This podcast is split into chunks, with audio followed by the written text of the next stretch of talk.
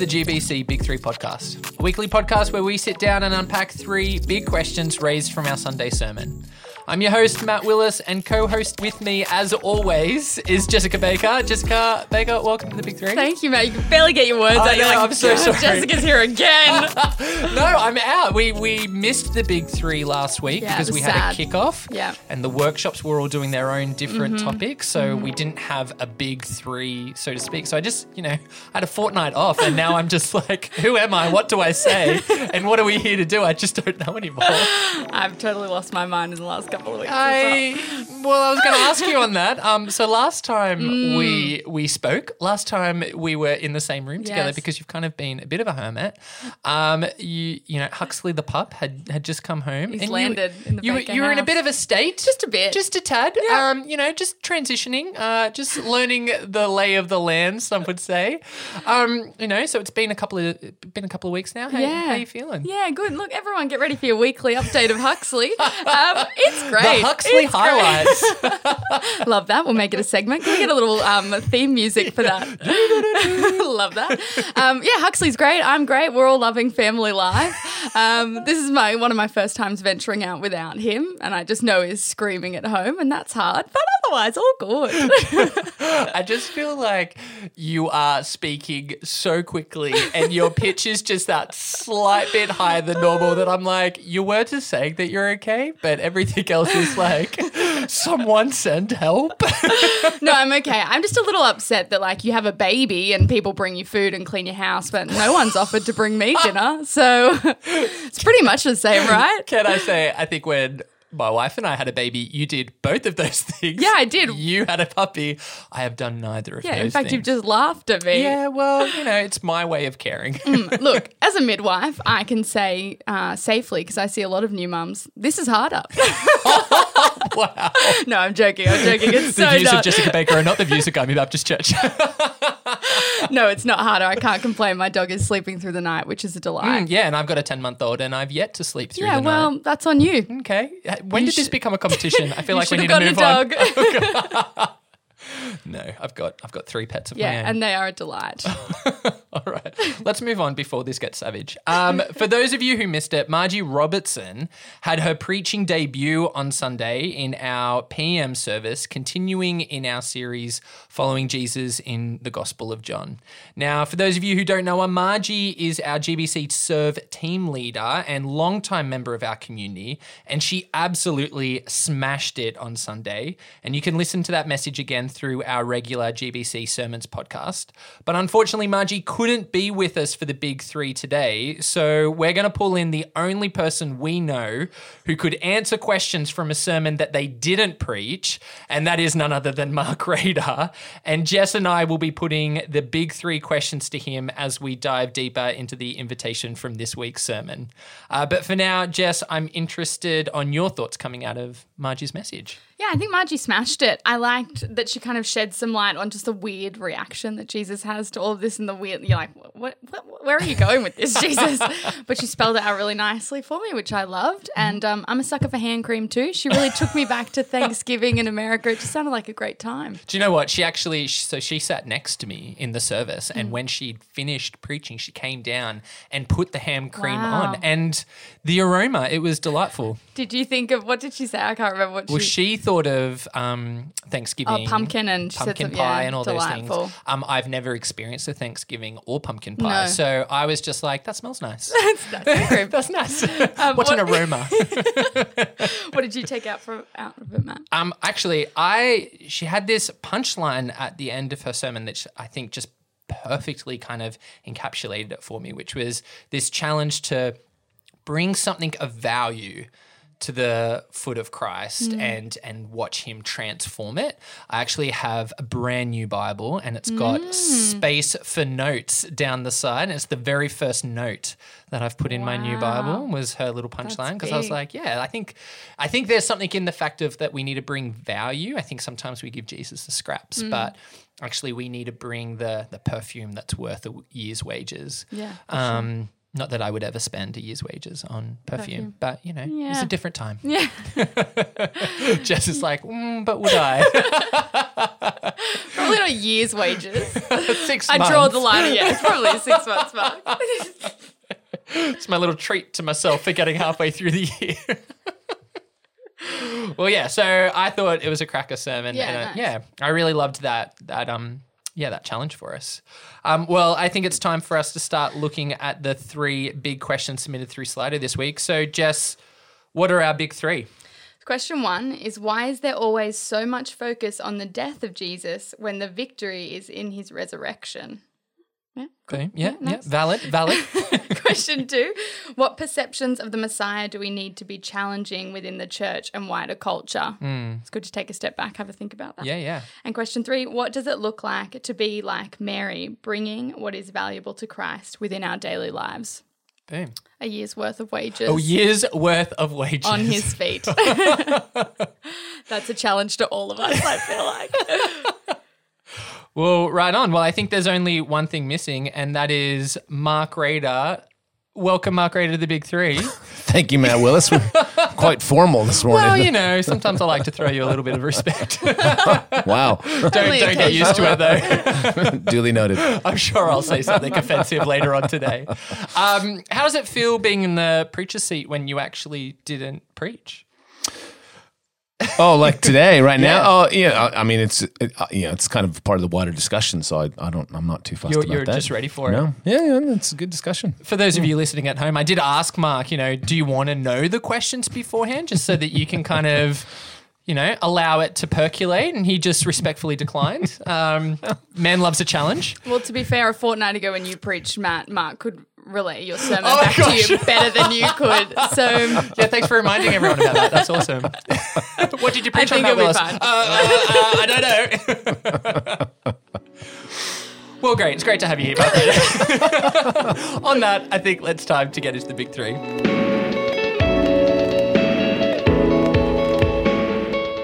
Um, when Margie preached on the weekend, she talked um, from John chapter 12. And in this passage, Jesus kind of drops the bomb that the perfume was to prepare him for burial. And she explained that John had kind of alluded to Jesus' death a few times, but this is the first time he was kind of obvious about it. Um, and when we listen, we kind of get bogged down on the death of Jesus. But um, Margie explained to look, you know, for his eternal plan. So the church wants to know why is there always so much focus on the death of Jesus when the victory is in his resurrection? Yeah, that's a, a good question. I, I mean, I, let me just say, I thought I thought Margie did a great job too. Very I nice. thought Good, I was, yeah. um, Good opening. I was quite proud watching her. You know, I, you know, just just because you know, uh, I thought she did really well. I really, I really appreciated the um, emphasis on the senses as well. I think we often kind of forget that. You know, the Bible would have been a smelly, like there's lots of smelly stories in that. You know, like I'm interested to see where you're going with this. yeah, well, just Let's hear like it. you think it's about pungent. Well, it's no, a you- you pungent think- aroma. well, think about the temple. Like the temple would have been full of like animal noises and the mm, smell of burning. show. Well, yeah, except with the smell of burning flesh. yeah, barbecue. You know, Not the like- less less of the Easter show. You know, so I just think that, that there is a sensory component to Scripture that we often kind of ignore, and so I mm. thought that some of what she said in that space was really good. I think that the emphasis on Jesus' death. I mean, and to some degree, this is, is always a bit of a tension for. Uh, for for Christians, because we believe that it was in Jesus' death that like the sacrifice was made, that our sins were atoned for, that they were covered over, and that the the vic- victory of, of the resurrection was kind of the vindication of all that Jesus had said. Um, and so you can focus on the cross and say, you know, um, some denominations to do that. The Roman Catholic Church would would would emphasize the death of Jesus, um, not to the not not that they ignore the resurrection, but there's an emphasis on the the death of Jesus. And I think even in many Protestant denominations, our emphasis can be there Yeah. rather than on the resurrection.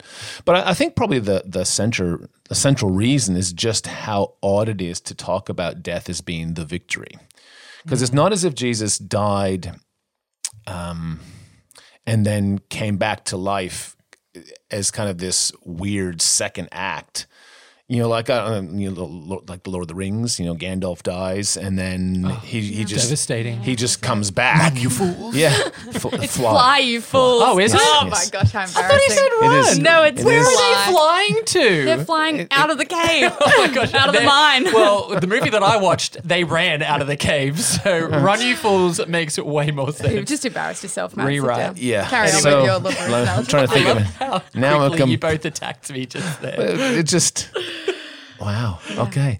So at any rate um, he dies and then you don't expect him to come back. And then when he does you're like oh i'm surprised. But for jesus like he talks about his death as the victory. And i think it's that component of how jesus frames his death that means there's a lot of emphasis on it.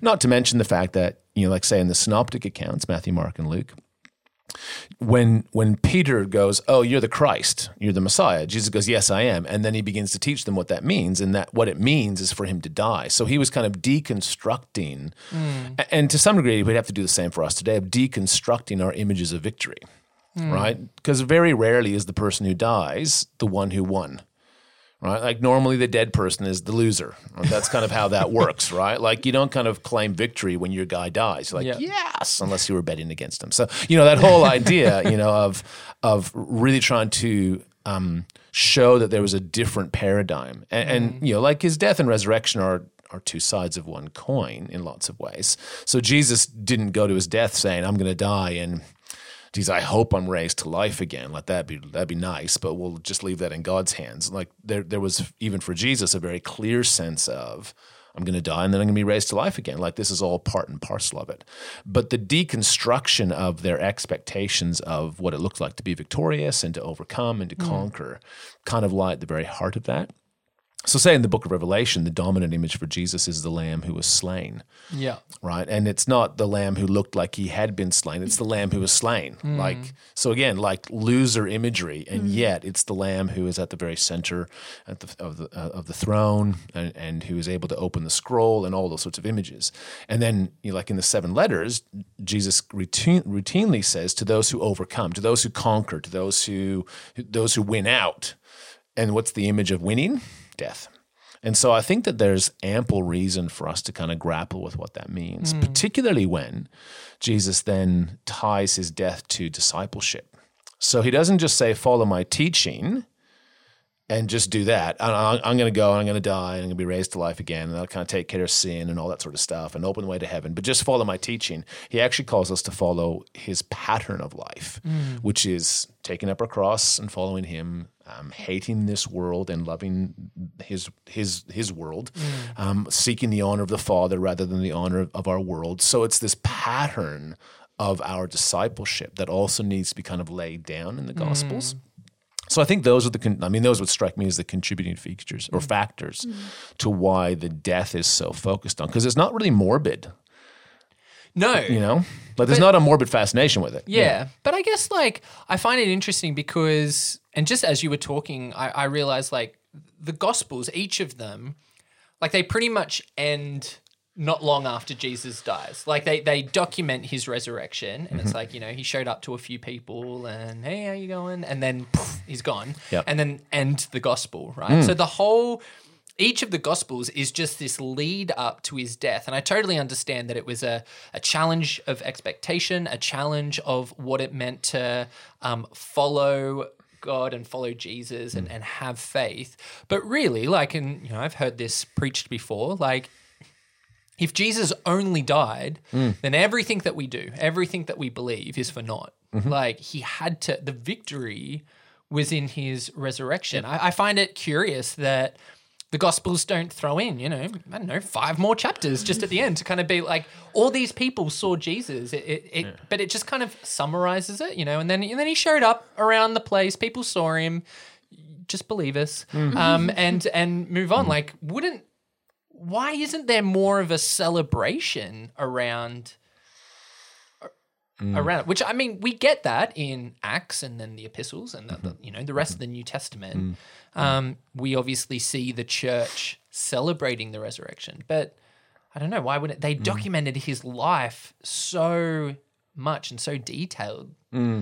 Why wouldn't they detail his resurrection, which was even more extraordinary. Yeah, I think that. I mean, I, you know, I'm, I'm just guessing here, but I think there's something really quite significant in the fact that all four gospel accounts did that. Hmm. So the first Christians, when they thought about it, they thought, you know, we don't actually need much more about that. like, so the apostles kind of said to themselves, if we want to pass on the essential Jesus, we don't need to focus too much on on the resurrection. Like, I find that like that doesn't answer your question. No, it does not. In fact, it it triggers me more. makes it worse. So someone made a conscious decision to do that. Yeah, that's right. But I, you know, I think that in, in many ways, if you follow, you know, as you mentioned the story of Acts, Jesus's resurrection also wasn't the end. Mm. Like he, he kept saying, particularly in John's gospel, this is quite clear. It's like I have to go to the Father. I have to return to the Father because if I don't, I can't send the Helper. Like Yeah. I can't send the Holy Spirit. So there is a sense that if he had lingered, that it would have been like, you know, seriously, just kind of get on with it because something else needs to happen. Yeah. So while it was this um, more than a symbol, but this um, declaration of victory over sin and over death, there's also still more to be done because the plans and purposes of the Father are not yet complete. Hmm. Right. So it's that wider perspective. You know, I, again, I mentioned this a few times, I think, in the past, but I'm fascinated that when Jesus comes preaching at the starts of the Gospels, he doesn't preach the forgiveness of sins. Hmm. He doesn't come preaching necessarily about eternal life or about heaven. Like he talks about the kingdom of heaven, but he's talking about the kingdom of heaven on earth, like the kingdom of God here. And, and, you know, his death and his resurrection is part of that story and a, a really significant part within it, but there's still more to be done. And so I think that global perspective, you know, because Jesus didn't just come to die and be raised again. Again, That's again, that's not the end of the story. So that was this this pivot, this uh, transition to then unlock the gift of the Holy Spirit in a completely new and different way, usher in the kingdom of God in a completely different new way, and continue the restoration and renewal of the world. Mm. So I think that some of those components kind of play into it. Yeah. Mm. So yeah, okay, I get that because it's like so it was the trigger of something new as opposed to mm. the end of the story. Yeah, yeah, yeah. And so that's why they just kind of left it wide open at the end of the Gospels. Yeah, I would have Thanks, really loved him guys. to hang around just for another year or two, just to explain a few things. It's like, oh, sorry, that was only a sentence back there. I probably could have touched on that more. Let me just unpack that. Predestination and free will. Like, let's just sit down and have a chat. Or just say, like, clearly the disciples didn't quite get what I was trying to go on about. Let me start again. That would have been great. Well, and they didn't, right? Like Luke's account of the, the guys on the road to Emmaus, where they're they're talking and Jesus is like, really? Like you still don't understand? So he opens their minds and he mm. explains the scriptures and they're like, oh, I get it. You Bless know? them. Bless. They You make know, us so- feel better about ourselves. Yeah, so day. I guess the, the the question I would have is if he had stayed for a year, would he have answered enough questions? All right, fine. I feel like now you just he's saying that we're high maintenance and that we'll never be pleased. I don't know how I feel about that kind of judgment. Well, you know, if the boot fits. And on that point, I think it's time to move to question two. Great. Well, Rita, obvi- obviously, and this has come through in the discussion around Jesus' death, it was challenging perceptions and expectations of the Messiah and um, and this promised salvation. And Margie talked about that a lot in her message. Um, and I guess that feeds into our second question for today, which are what are the perceptions of the Messiah that we need to be challenging within the church and the wider culture today? The image of, of Messiah is one that, at one level, is very foreign to us. Like, we don't talk about the Messiah apart from Jesus, really. Or if we're jokingly talking about, you know, some person who's done something amazing. But even then, it's quite rare for us to kind of bust out that language. Um, you know, we might talk about having a, um, like a, well, maybe even a Messiah complex. You know, I've come to save people. Yeah. But but really, it's not very common in hmm. our culture. And so I think one of the questions we have to ask is what it, where's the where's the parallels? Like where hmm. where are the parallels? And I think some of the some of that then asks kind of begs the question of us: What do we need saving from? Because hmm. that will determine the shape of our Messiah, right? Um, you know, and I think that while while there's probably some big commonalities, I think you know we we we seem to want to be saved from meaninglessness. That seems to be a big thing. Like we want to be, we want to have a life of meaning and satisfaction. I think we want to be saved from, um, you know, that sense of isolation from others. Um, you know, there's a whole bunch of those sorts of things, which will then shape what we expect of any kind of Messiah, um, and that will then, and that will then t- that will determine the shape of the Messiah figures. Yeah, yeah. You know, whether it be you know trying to fill our lives with you know things because the Messiah for us is kind of ticking off all of those material needs, or whether it's about finding some sort of meaning or significance, whatever that case might be. So I think that that's a starting point. Um, and yeah, so I like I don't know, like uh, does that resonate? Like Yeah, I guess like as I read this question, I like and, and we we've seen this a number of times during John's gospel. Like they they had such a skewed perception about who they were waiting for. They had projected all these expectations around what he would look like, how he would come, and what he would do when he got there. Um, and Jesus spends majority of his ministry just popping all those bubbles. So, like, what are the things that say, let's say for us um, as the church, big big C church, what are some of the s- perceptions that we kind of project onto Jesus as Savior that may not be overly helpful? Yeah, I mean, I think that's kind of uh, uh, almost the second part of Yeah. like you know we have to ask what do we what do we think we need saving from? You know because uh, again I think in our wider culture you don't hear people talk a lot about I need to be saved from my sin. Yeah, I might need to be saved from my guilt. You know but even that language is my not struggles. or my struggles or something like that. And so I think that they relate with, with each other because I think that some of the most dominant, I wouldn't say incorrect images, but I, I think I'd probably p- place them as um, where we exaggerate a certain feature of Jesus yeah, to to an unhealthy or unhelpful degree. Um, would include like the imagery of Jesus as my friend. Jesus, you are my best know? No, friend. you should have done. Jesus is a friend of mine. Jesus is my friend. I have a friend in Jesus. Sorry, we're just busting Yeah. out in song. Continue, please. Save us from ourselves. Anybody, if you want to will. see that amazing video, it's Jesus is a friend of mine on YouTube. Look it up. So good. Carry on. Wow, who's saying that? Oh, No one you good. need to watch it. You need to watch it. I think I'm probably good. Um, I've heard enough. I, it's, it's, I don't want to ruin it. Um, so that whole idea of Jesus as my friend, where the emphasis, and, and again, there's language, of course, in Scripture to support that. Like we can't say, well, Jesus isn't our friend. Like no, he is, but um, and we are his friends. But I think we can, if we exaggerate that feature, we can end up with this kind of very schwarmy kind of Jesus. You know, Yeah. like he's just kind of he's a bud. Uh, and you know my good friends they don't they don't hassle me in the sense of like really holding me accountable on Yeah. stuff um, they just love me for who i am all that kind of stuff Yeah. and and i think we could, that can be an unhealthy then image of of jesus not necessarily as jesus the messiah which is i think the you know i think if you really want to delve into that question you'd want to ask what do we need saving from Yeah. but there are these unhealthy exaggerations of jesus Yeah. I think you know the whole, um, you know, like how Margie described Jesus. I can't remember exactly the words, but she talked about you know, him being like the forever king. I think. Yeah.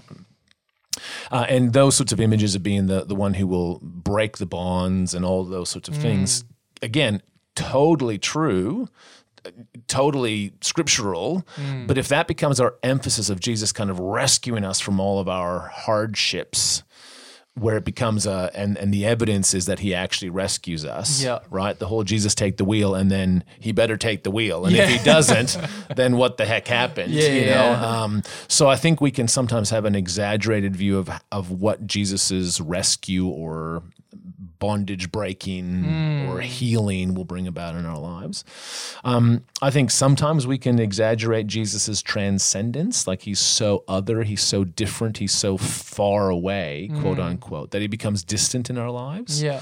Um, you know, and again, he's he's seated at the right hand of the Father. He's He's pretty Glory. transcendent. He's pretty transcendent. So, like, you know, I'm not going to blame you for kind of going, no, no, I think Jesus is transcendent. Well, yeah, he is. You know, so I think some of those exaggerations of a particular mm. feature, or even the, you know, the idea that you know Jesus is just love. yeah. He just loves everybody. And again, that tends to be a very.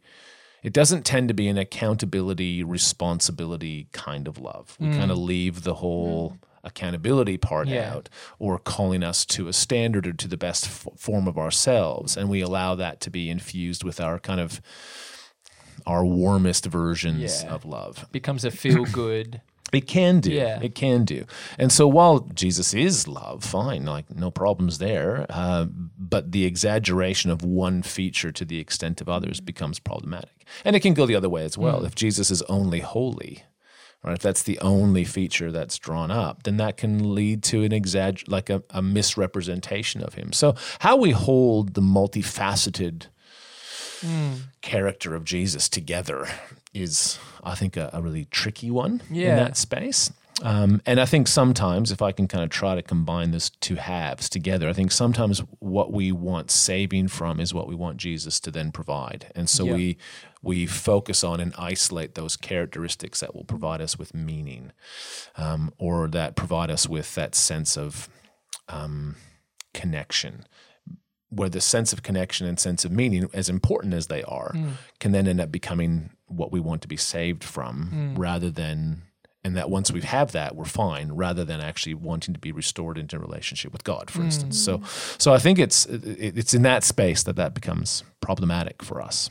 So how would how would we, you know, in our just day to day expression of faith, identify that we might be exaggerating a mm. certain Sure. trait of Jesus? Sure. I mean, into an yeah, yeah. unhelpful way. Yeah, yeah, yeah. I think it's the unhealthy bit because I think nearly every denomination or church or group will have kind of a kind of some dominant images of Jesus, you know, uh, and that will change over time and all those sorts of things. I think that you'd want to you, you almost want to listen to your prayers a little bit more carefully. Like, what are the things that you're praying for all the time? What do you pray for other people? Um, is there are there some patterns there? Do you pray?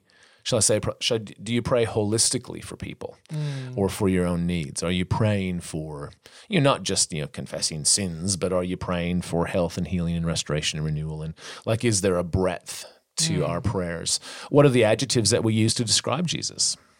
Right? like, do we, when we're praying, do we just pray? You know, Jesus, I'm so grateful you're my friend, and it's nice to have a friend in heaven. And Besties. yeah, you know, like, um, you know, or, or are we always talking about the holiness of, of Jesus? Or you know, you're so holy, you're so perfect, you're s- like, again, uh, you can't fault any of those. Like, No. you can't sit there and kind of go, "Oh, wow, heresy," you know. but if if there's patterns to our prayer life, for instance, that's an indicator for us to just try to find a little bit of balance in, in how we pray, to be a little bit more deliberate about some of the the language that we might use in that. That would probably be one of them. Yeah, awesome. Hmm. Well, there's a good challenge for us all to just take off and just, you know, assess ourselves.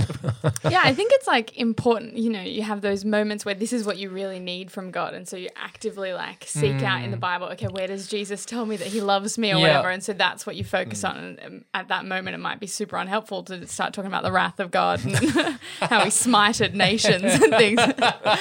but I, yeah, Fly, I, you fools. I definitely see what you're getting at. And if you have tunnel vision of this is the one aspect of Jesus you focus on, mm. how you kind of miss the mark. Mm-hmm. Yeah. Yeah, I was visiting a life group the other week, and we were, I don't know how we got into this, but we ended up talking about like Trinitarian, like praying Trinitarianly, right? And the whole idea Sure. of, well, just in the sense that Do it all the time. I just said, like, I think we're often a little bit, I would say, a little bit sloppy in how we utilize the three members of the Trinity in our prayer. Mm.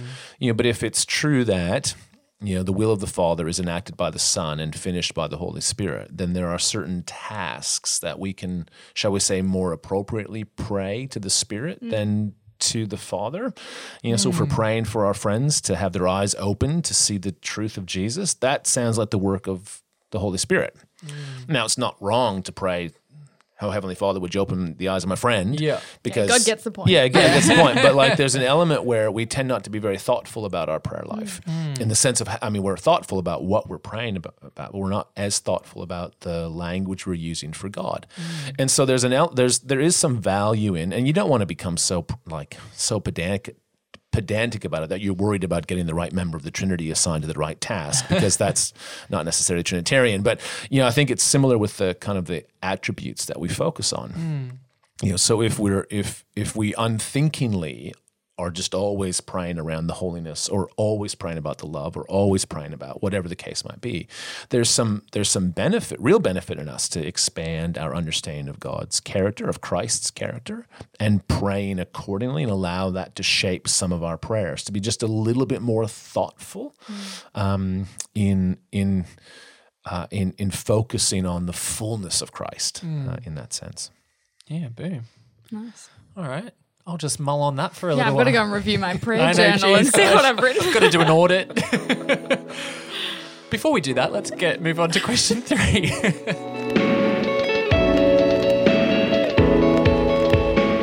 So Mary in this passage is just one of those like amazing women in the Bible who just like smashes it out and gets it right. And I love how Margie said like she probably had no idea what she was doing. She was just you know trying to respect him and honor him for raising her brother t- from the dead. But regardless, she pours a whole bottle of very expensive year wages perfume, which I don't think they exist, but anyway, onto Jesus's feet and kind of gives us the perfect example of what it's like to give something of value up to God. Um, so for us, what does it look like to be like Mary, bringing what is valuable to Christ within our daily lives? Wow. What does it look like to bring something of value? And this is where we get a little bit caught in it, right? Because there's there's there's also like the widow's mite, right? Where um, Jesus is standing in the you're looking. I love how he looked at us like we were supposed I to know, know. I know, but I thought he was going to keep going. Please explain. yes, for those um, who may not know what you're talking about, um, in this room. in this room, I- I'm sure some of our listeners don't know either. and I'm sure some of them do. So wow. do. Okay. Just a reminder that. Uh, okay. At least so I know um, Lord of the Rings. that's right. You know what Gandalf said as he fell at Moria, Yeah. but okay. So. but don't know my Bible. okay. So it's that it's that story where Jesus is in the temple across from where the, the offerings are put in, and all these people come in and they put in big large Oh, sums yeah. of money, and then She puts in the a little widow, bit. The little yeah, coin. Yeah. yeah, the good. two Yeah. the two pennies, or Yeah. is called the mite. Um, so it's this idea of Totally know this. Yeah, Yeah, I wasn't on first name you would, basis sorry. with the widow, but Yeah, now I know. go. There you go. There you go. It was my use of the word might that, Yeah, that that threw threw you us. off. It Yeah, sorry. Um, but and I think that that's a helpful corrective to the idea that it has to be something of incredible value Hmm. to be worth be- bringing to Jesus. You know that whole idea that well, I don't have anything worth a year's wages, or you know whatever Hmm. that case might be. So it, it's not enough to bring to Jesus. I think that the story of generosity that you find in that example um, is a, is a helpful corrective to kind of go, you know, anything that is brought with an element of faith and trust and honor and love is is worthy of being received. And I think that that's a helpful thing for us to keep in mind. Um, that that, and this is true of all worship. Um, you know, one of the things about, say, the sacrifices in the Old Testament was that they weren't magical. It wasn't a matter of kind of getting the, the, the cow or the sheep and saying the right things and placing your hands in the right places and sprinkling the blood in the right place. And if that all happened, then God had to do something. There was this kind of built in sense that the attitude of the worshiper was really critical in the not the success of the offering, but in the sense of this is this is more than just going through the motions and yet, you know, cut this bit up, cut that bit out. We we burnt that bit, we ate that bit. We're all good to go. And so the attitude of the heart is quite critical in anything that we bring to God as an act of worship, which transforms a couple of pennies or a year's wage into an act of of worship. So I think to some degree we can be like Mary in bringing anything uh, in, uh, of of that value in us and and giving it over to Jesus, as long as our heart is to honor him, to respect him, to you know to to worship him in that sense. And then I think you know as, as Margie pointed out, you know I think that whatever Mary thought she was doing, I don't think it was what Jesus said she was doing. Right, that whole thing about I can just you know, Mary being like, yes. that was my plan all along. of course, your burial. and then just backing into the kitchen. slowly. totally. Yeah. And saying to Martha, Did you hear what he just said? Um, and did you know this perfume was a year's wages? I thought it was the other bottle. so Mary, bless you. So I think that there's like, and I think that's a really helpful, uh, I'm not sure it's a lesson, but I thought that was really insightful comment to come out of that to kind of go you know what sometimes what we offer to jesus he, he uses in completely different ways or sees in a completely different way than we do and we have to kind of be willing to kind of give it over to him and kind of go oh Yeah. so that was for your burial now? Okay. Um, i will roll with that you know uh, in that sense. But i think that you know um, the other the other um, the other side of that is bringing things of value because they really matter to us. You know, there is something like, yeah, okay, two pennies given with right attitude is as, shall we say, as valuable in the eyes of the Lord as a year's wages worth of perfume poured out. But there is something to be said about taking something that, you know, and, and probably would have been an heirloom of the family, you know, and as, as again, as Margie pointed out, like she could have used it on her brother and didn't. You know and so she kind of pours out this perfume in in this overwhelming sense of um of, of love and respect and honor and thankfulness and gratitude and all those sorts of things. And there's something wonderful about that. In the it's not it's kind of i mean scholars debate whether it's a the parallel story or whether it's a separate account but in the synoptic accounts there's the the, the story of the woman uh, who was a sinful woman in the town who weeps at Jesus' feet and anoints his feet and then wipes his, his feet with her hair and the whole kind of thing. And uh, in that context, Jesus then tells a parable to the I think the teacher of the law that he's with, who basically says, if Jesus knew who this woman was, he like he wouldn't be so comfortable with this. And essentially, Jesus's um, challenge to this teacher of the law is, you know, when you when you love greatly, you give greatly Yeah. you know, and this woman loves greatly. And that's evident in the extent of her offering. And so I think that there's a, a, a, a good kind of reflective question on our end to be asking. So, not just what am I willing to give to Jesus? You know, like if he asked, would I give him everything? You know, uh, that lovely theoretical question that we never have to answer.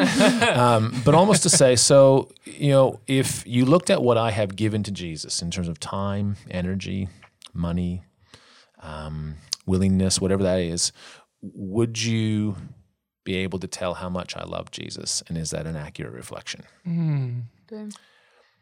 Like there's there's the heart of the question. Have I given in a way that people would go, wow, you really must love Jesus? Yeah.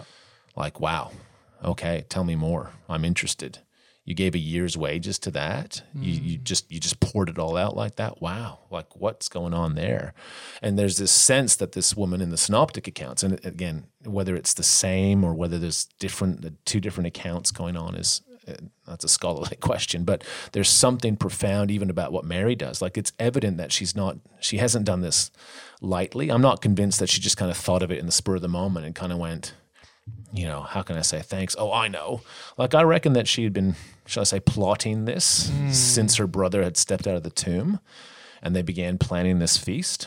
You know, and again, they had they had a cut tomb. They were probably a reasonably well off family. They're hosting this meal. There's buckets of people in the place. Like it's, and I think it's it's almost as if she has taken this opportunity to go. This is how much this meant to me. Like, mm. let me just let me just pour out for you how grateful I am for what you've done. And if you looked at our gifts, would people say, "Oh, so Jesus didn't do that much for you," Yeah. or wow. or would they go, "Okay," like would they be drawn to our gift and go, "Okay, you really think highly of Jesus." Um, tell me more about why, like.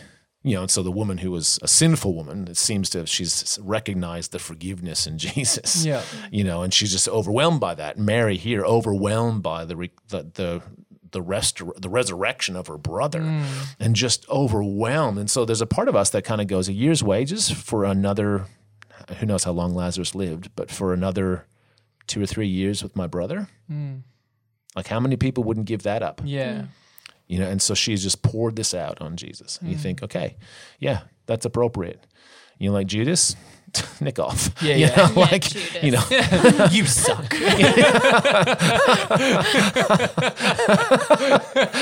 That's in the Aramaic. yeah, but that whole idea of kind of going, yeah, it's, this is not about the poor. This is mm. not about just kind of the poor. This is about a moment with Jesus. And so I think that there's there's two edges. I think we should we need to be rescued from thinking it has to be extraordinary to count. Yeah. But also, I think there's a challenge for us to kind of consider so, what do our gifts indicate about our gratitude or our love or our respect or our honor for Jesus? Yeah, that's a big one. I love that. I mean, Do you really love I it? won't. I'd have to take out a mortgage yeah. to give Jesus a year of my wages. I don't know about you. I don't have a year's wages just sitting around. You get your like tax return. You're like, where did that money go?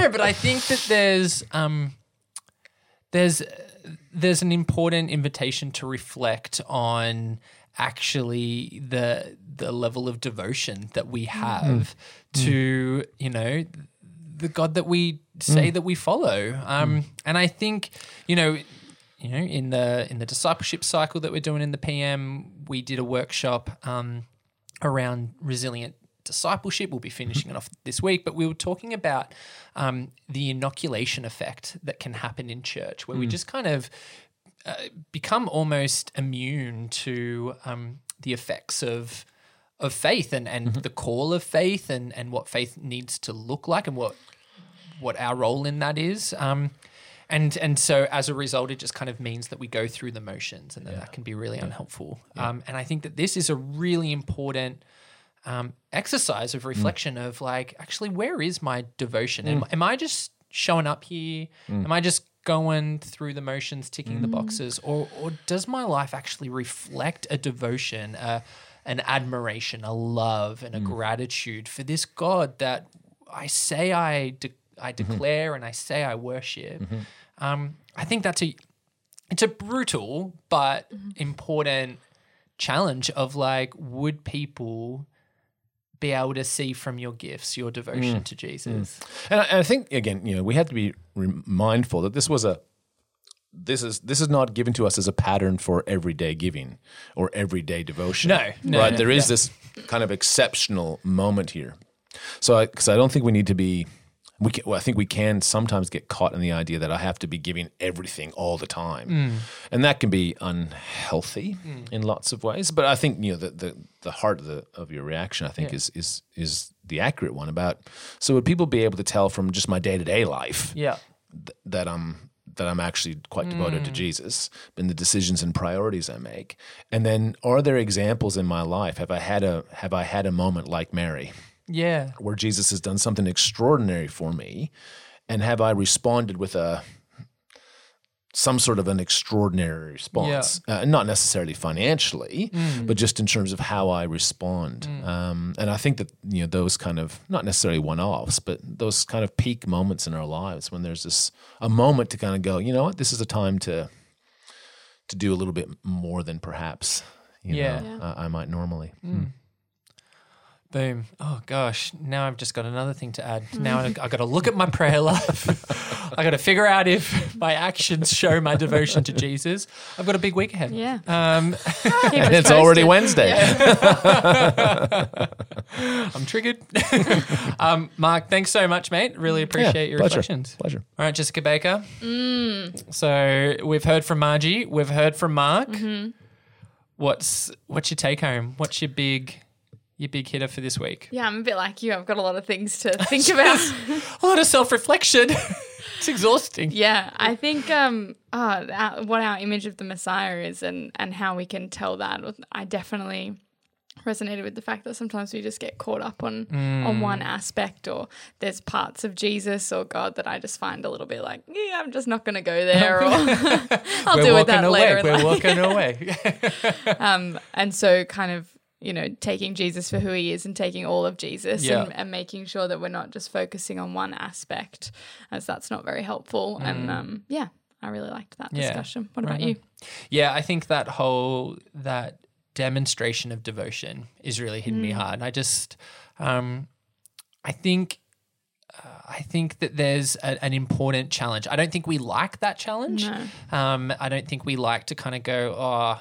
Is is what I'm doing enough? That's a that's a hard and, and a tricky and, and complicated question, um, and I'm not sure if it's about enough, but I think it's about whether or not um, I like I'm bringing the best of of me to mm. Jesus and and allowing him to use that for his glory because I think that shows devotion. And so you can do that in big ways with a year's wage or you can mm. do it in small ways with two pennies and um, everything in between. But do people see my devotion? I think yeah, I think that's a that's a hard one. And again, mm. because you know, we love our private faith.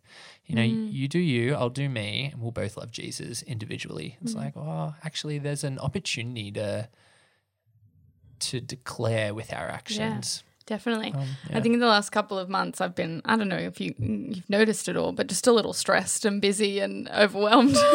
you know.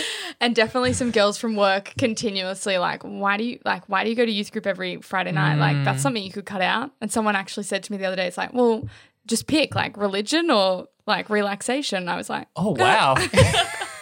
okay. Heavy days. And so I suppose like I don't think they've quite gotten the point yet, No. but they're noticing that this is my dedication Mm. to Jesus and to my faith and to seeing other people's lives changed Mm. by him. And yes, it means I come off a little highly strung and overwhelmed most of the time. at times. Definitely the sentences pass my lips like, I wonder how much time I'd have if I wasn't a Christian. but here we are. Here we are. So yeah, I suppose like that's up to me then to be like, well, actually, no, this is so important to me, and this Mm. is what Jesus did for me, and this is why I spend a couple nights a week at church or whatever. Right on. Well, bless you for being here. I hope your dog has not been screaming. He definitely would Um, have. There's some the tradies out the front of my house, so I'll ask them whether they've heard continual screams for the last I'm not hour. sure if you want to know that I, answer, I though. just don't. You're one But day away having me. from having a pup cam. Yeah, I'm definitely gonna stalk my dog. Bless you, my friend. Well, if you want to be a part of the conversation, make sure you're there at one of our services this Sunday, either online or face to face, and that you snap the Slido QR code before the sermon to get involved. If you've enjoyed the Big Three podcast today, take the time to give a star rating and be sure to, to subscribe to stay up to date with all future episodes. Thanks for joining us for this week's Big Three and our deep dive into God's invitation for us all. Remember, there's no thought too small, no question too big.